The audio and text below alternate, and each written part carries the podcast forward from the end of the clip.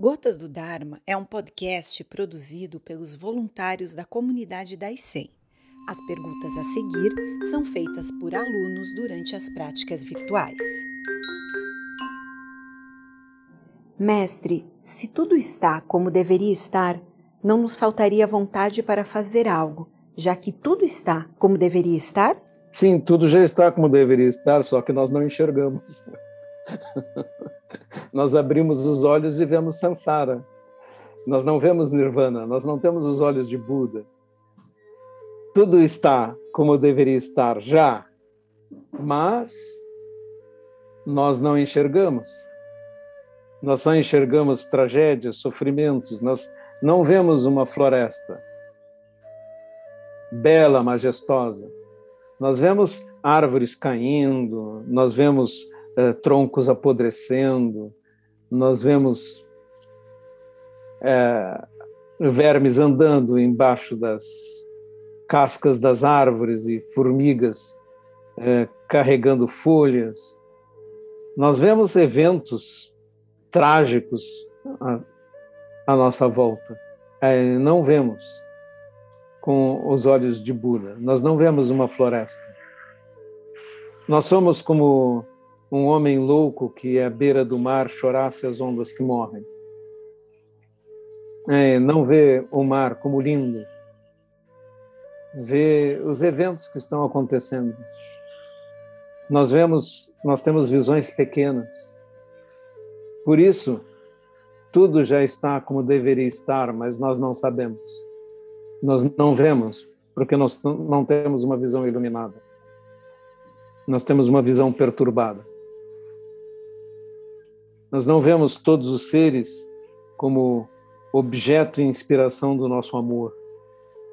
Nós vemos os seres com visões utilitárias.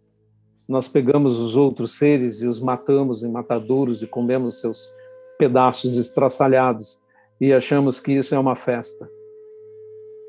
Esse é o grau da nossa ignorância, da nossa visão deturpada. E não admira que, tendo uma visão desse tipo, nós sejamos seres tão sofridos e desesperados. Mas nesse mesmo mundo, o Buda anda com tranquilidade e seus olhos não têm obscuridade.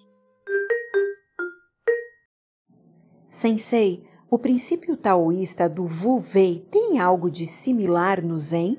O Wu Wei tem a noção de que as coisas podem ser feitas quando estão maduras, quando as condições estão maduras.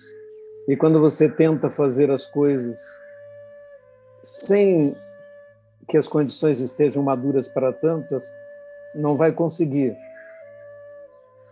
Então, isso é um princípio de sabedoria simples. Né? Ah, pode ser usado no Zen sem problema algum mas não é mais do que isso, um verdadeiro princípio filosófico.